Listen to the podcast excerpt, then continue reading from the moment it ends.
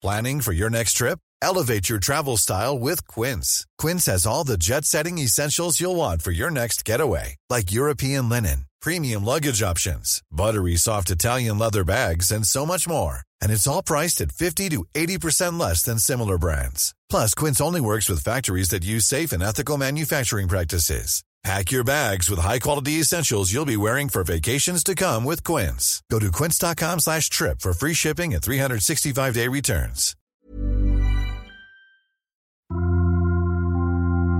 Témoignages, faits de société, grandes et petites histoires, émotions et souvenirs.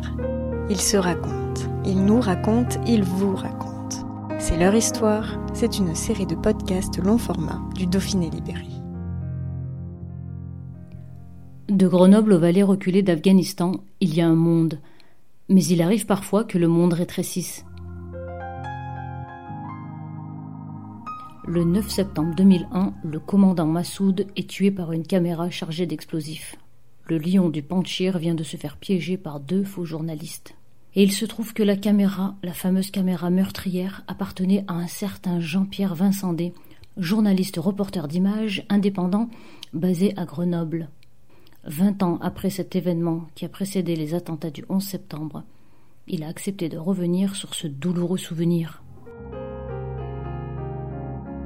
vu que je suis le protagoniste de l'histoire, compte tenu que c'était mon, matériel, euh, j'ai jamais eu la confirmation des services français que c'est vraiment cette caméra qui a servi à ça. C'est une suspicion qu'on a. Euh, il y a une enquête qui a été ouverte. Euh, moi, j'ai été entendu par la DST. J'ai été entendu par tous les enquêteurs de l'époque. Euh, j'ai jamais eu aucune confirmation, par contre, de leur part, que eux, ils avaient la vérification totale que c'était bien ma caméra qui avait servi à faire l'attentat. Après, euh, il y a plein de choses qui sont concordantes, on va dire. Donc, ils font que on pense, on pense très profondément que c'est mon matériel qui a servi à faire l'attentat. On m'a montré des photos du matériel sur place. Je peux quand même dire qu'elle ressemble fortement à la mienne, parce qu'elle avait des petites particularités, ma caméra, que les autres euh, matériaux n'avaient pas, du style un porte-à-brace, euh, c'est la housse qui entoure la caméra, qui était verte alors que les autres sont bleus habituellement. Euh, L'objectif est un objectif qu'on n'utilise pas sur ce type de matériel parce que moi je travaille d'une façon particulière et l'objectif, bon, bien que sur les photos ça, soit en très mauvais état, euh, ressemble, on va dire, euh, à ce que j'avais moi sur ma caméra. Vous avez jamais eu envie de vérifier euh, réellement si c'était votre caméra ou pas? Vous savez, j'ai super mal vécu l'événement. Euh, bon, déjà, c'est un matériel qui coûtait à l'époque très cher. C'est un matériel qui neuf coûtait euh, plus de 200 000 francs. Donc, euh, donc voilà, ça faisait une grosse somme pour l'époque. Euh, J'étais pas assuré dessus puisqu'on ne pouvait pas assurer en tant que particulier sans matériel, même si il y avait les, les, groupes de télévision qui assuraient tout le, tout le parc matériel. Moi, c'était la mienne perso, donc euh, elle n'était pas assurée. Donc ça a été très difficile parce que pour travailler euh, en ayant perdu du matériel comme ça, c'était compliqué. Et deuxièmement, le côté humain, quoi. Quand on vous apprend euh, que c'est votre matériel euh, qui a servi, qui aurait, je précise bien, qui aurait servi à faire un attentat aussi ignoble que ça, c'est dur à vivre, quoi. C'est très difficile à vivre.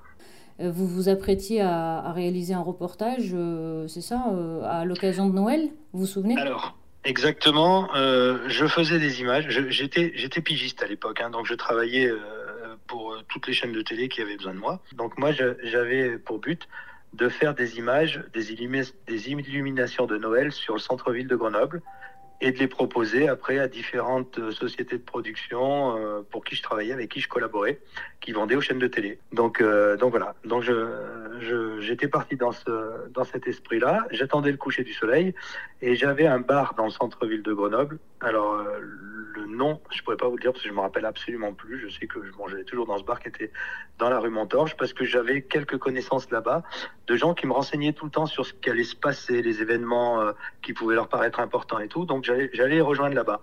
Et donc je suis allé euh, prendre un café dans ce bar en attendant donc le, coucher du soleil pour faire les illuminations de Grenoble. Et euh, bah, j'ai été bousculé par un groupe de personnes euh, qui étaient dans le bar. Quand au moment au moment où j'ai posé ma caméra au sol, je faisais toujours comme ça. Je posais la caméra au sol et je l'entortillais la, la sangle de la caméra autour de ma cheville parce que c'est du matériel dont on on, prenait soin, on faisait attention, ça se volait facilement. Donc euh, voilà, on avait cette habitude-là, nous les giri de l'époque. Et euh, quand, quand j'ai posé ma caméra au sol et que j'ai mis la sangle autour de ma jambe, j'ai été bousculé par un groupe de personnes. Le temps de se relever, mais bousculé, pas, pas agressé, bousculé, on va dire, un peu fortement. Mais... Et quand je me suis relevé pour, pour de, suite, suite à cette bousculade, la caméra avait disparu. Donc, le groupe de personnes est parti avec. D'accord. Et vous en fait tomber en fait Oui, oui, tout à fait. D'accord. Je me suis retrouvé au sol. D'accord. Donc j'ai été porté plainte immédiatement, évidemment, parce que bon, c'était mon outil de travail et puis bon, c'était un matériel qui valait très cher. Donc, euh, donc j'ai été tout, immédiatement à la police porter plainte dans la, dans la foulée. Euh, j'avais été aussi à l'époque euh, me faire soigner parce que j'avais bon, une petite, des petites contusions, mais c'était rien, quoi. C'était mais j'avais été me faire soigner. Et puis, bon, ah ben voilà, l'enquête a, suivi son cours, je dirais. Je n'ai pas été informé plus que ça des suites de l'enquête sur ce vol.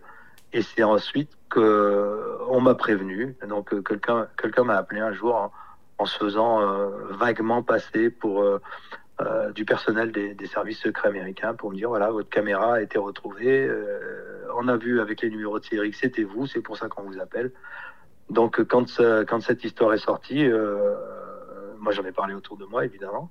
L'engouement médiatique a fait que ça s'est su et la DST m'a contacté en me demandant de, venir et, on a eu, euh, j'ai été entendu par ces gens-là pour, bah, pour expliquer tout ce qui s'était passé pour que à leur tour mènent une enquête au niveau de la France. Quoi. Si des personnes qui m'avaient contacté, donc sans jamais me laisser d'ailleurs, je le précise, hein, sans jamais me me laisser euh, aucune de leurs coordonnées ni rien du tout. C'était juste soi-disant pour me, pour me prévenir que c'était mon matériel et qu'ils trouvaient ça tout à fait normal que je sois au courant. Et à ce moment-là, dans quel état d'esprit vous êtes? C'est une catastrophe. Quand euh, déjà vous êtes fait voler votre matériel, donc c'est déjà très difficile à vivre. Et là, en plus, vous apprenez que votre matériel aurait servi à faire un attentat comme cet attentat-là, c'est très dur à vivre. Je vous avoue que je l'ai très mal vécu, très très mal vécu.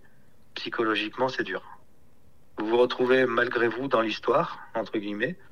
Euh, en plus, bon, sans, sans, approfondir, euh, je trouve un attentat de ce type-là ignoble. Donc, euh, donc voilà, sans soutenir personne, sans, je rentre pas du tout dans la polémique, mais, mais je, n'apprécie pas du tout ce, ce, genre de, d'attentat. C'est vraiment, comme tout attentat, c'est ignoble. Mais là, Là, j'avoue honnêtement que c'est vraiment piéger des gens euh, d'une façon déplorable. Et je vous avoue que je l'ai très très mal vécu, très mal. Je me suis vraiment posé beaucoup beaucoup de questions à cette époque-là sur ce que j'allais faire. Ça, a été difficile à vivre. C'est vraiment le terme que, que je peux employer qui correspond le mieux à mon état d'esprit à ce moment-là. Bon, après, j'ai réussi à me relever, euh, heureusement, assez rapidement. Et puis, euh, et puis j'ai continué dans la même voie hein, jusqu'à jusqu'à il y a quelques années en arrière. Mais, euh, mais c'est vrai que ça a été un très mauvais moment, un très mauvais passage dans ma vie. Vous savez, le, temps, le temps fait bien les choses, comme on dit. Hein. On a tendance, le cerveau a tendance un peu à, à, minimiser les choses, à oublier un petit peu aussi. Et euh, c'est vrai que c'est beaucoup moins difficile aujourd'hui, mais ça reste quand même un, un mauvais souvenir, quoi, un très mauvais souvenir. Mom deserves the best, and there's no better place to shop for Mother's Day than Whole Foods Market. They're your destination for unbeatable savings, from premium gifts to show-stopping flowers and irresistible desserts. Start by saving 33% with Prime on all body care and candles. Then get a 15-stem bunch of tulips for just $9.99 each with Prime. Round out Mom's menu with festive rosé, irresistible berry chantilly cake, and more special treats. Come celebrate Mother's Day at Whole Foods Market.